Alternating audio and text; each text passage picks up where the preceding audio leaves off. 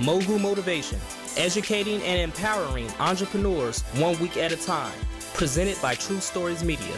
And I am your host, Antoine Twiz Taylor. Good morning, ladies and gentlemen. Thank you for tuning in to another episode of Mogul Motivation. Welcome back. This is episode 163.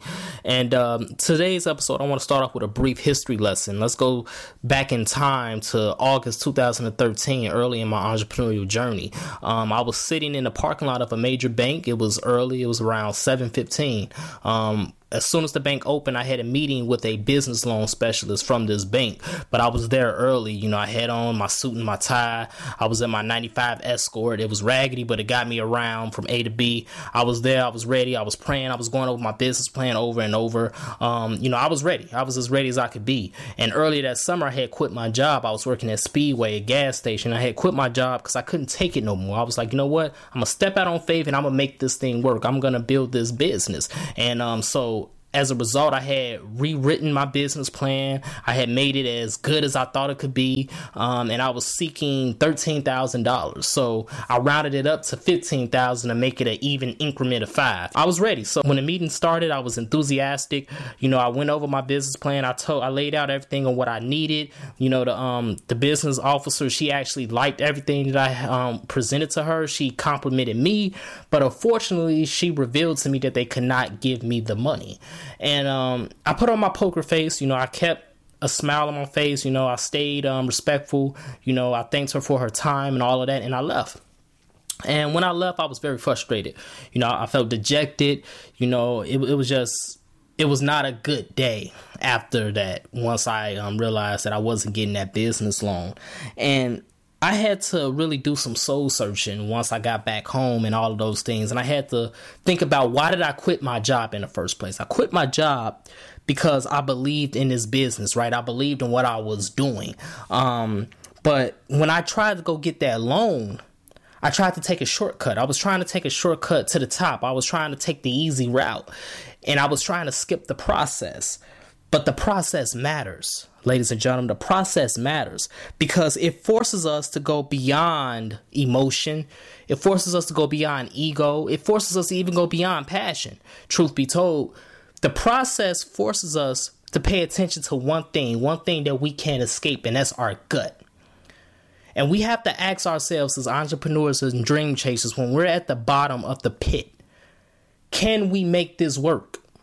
Will we make this work? Will we build this business? Will we become successful? We have to ask ourselves that honest question. And we can't sugarcoat it. We can't dodge it. We can't cut corners on it. We have to be straightforward with ourselves. It's either yes or no. Will you make this business work? I had to ask myself that. And I said yes. I will make this business work. And little did I know that from that point in 2013 to now, things would change drastically. It would be a huge roller coaster. I had to realize that the process matters. And it's three things that I learned throughout the process when I trusted my gut, when I told myself that I will make this business work. It's three things that I got from that. And the first thing is I had to perfect my plan. When you understand that the process matters, you're going to perfect your plan. I talked about how that business plan was as solid as I thought it could be. It's 2018. Looking back at that business plan, it was garbage. That business plan was terrible. It's nothing like what my business is operating now.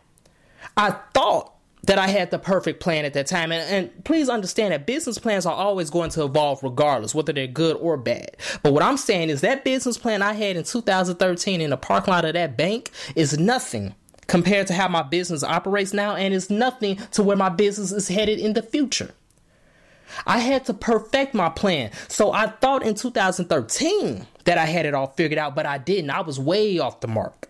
So the process throughout these years forced me to go back to the drawing board and to continue to evolve and evolve and evolve and get that business plan back on track with what I really want to do, with where I'm really headed. You have to perfect your plan, ladies and gentlemen. When you're going through the process, your plan is always going to evolve. Your business plan is always going to evolve. Your plan of action is always going to evolve. And it's up to you to get it better and better and better. You can't just stay stagnant. What you think is going to work last month is not going to work this month. What you think is going to work last year might not work this year. That's why the process is there because it's forcing you to get things right on track. The second thing that the process taught me is you have to build memories as an entrepreneur and as a dream chaser. You have to you have to create those war stories because without memories and war stories, you have no testimony. If you take the shortcut, you ain't got no testimony. It's not going to inspire nobody. You got to go through it. You got to grind. You got to go through the mud. And that's exactly what I had to do. August 2013, I was in that parking lot trying to get that business loan. That fall, around November 2013, so a couple months later, that 95 Escort I told y'all about, it broke down. So now I had no car. I have a business, no job, and no car. So now I had to make a way out of no way. Going into 2014, 2014 was probably the worst year of my life as far as business goes and personal life. 2014 was very hard. It was very frustrating. It was hard. I don't know how I got through 2014, but I did. Running a business with no car. And I still made it happen. I was walking to the train station sometimes to take the train to my photo shoots. I still made it happen. I had to go through these war stories. I had to go through my web series failing. I had to go through losing money. I had to go through negative bank accounts. I had to go through having my um, feelings hurt because the process was giving me those memories. The process was giving me the testimony. The process was giving me the war stories that I can use to inspire other people who come after me. So I can tell them, I know how you feel. I know where you've been, and I know that you can make it regardless.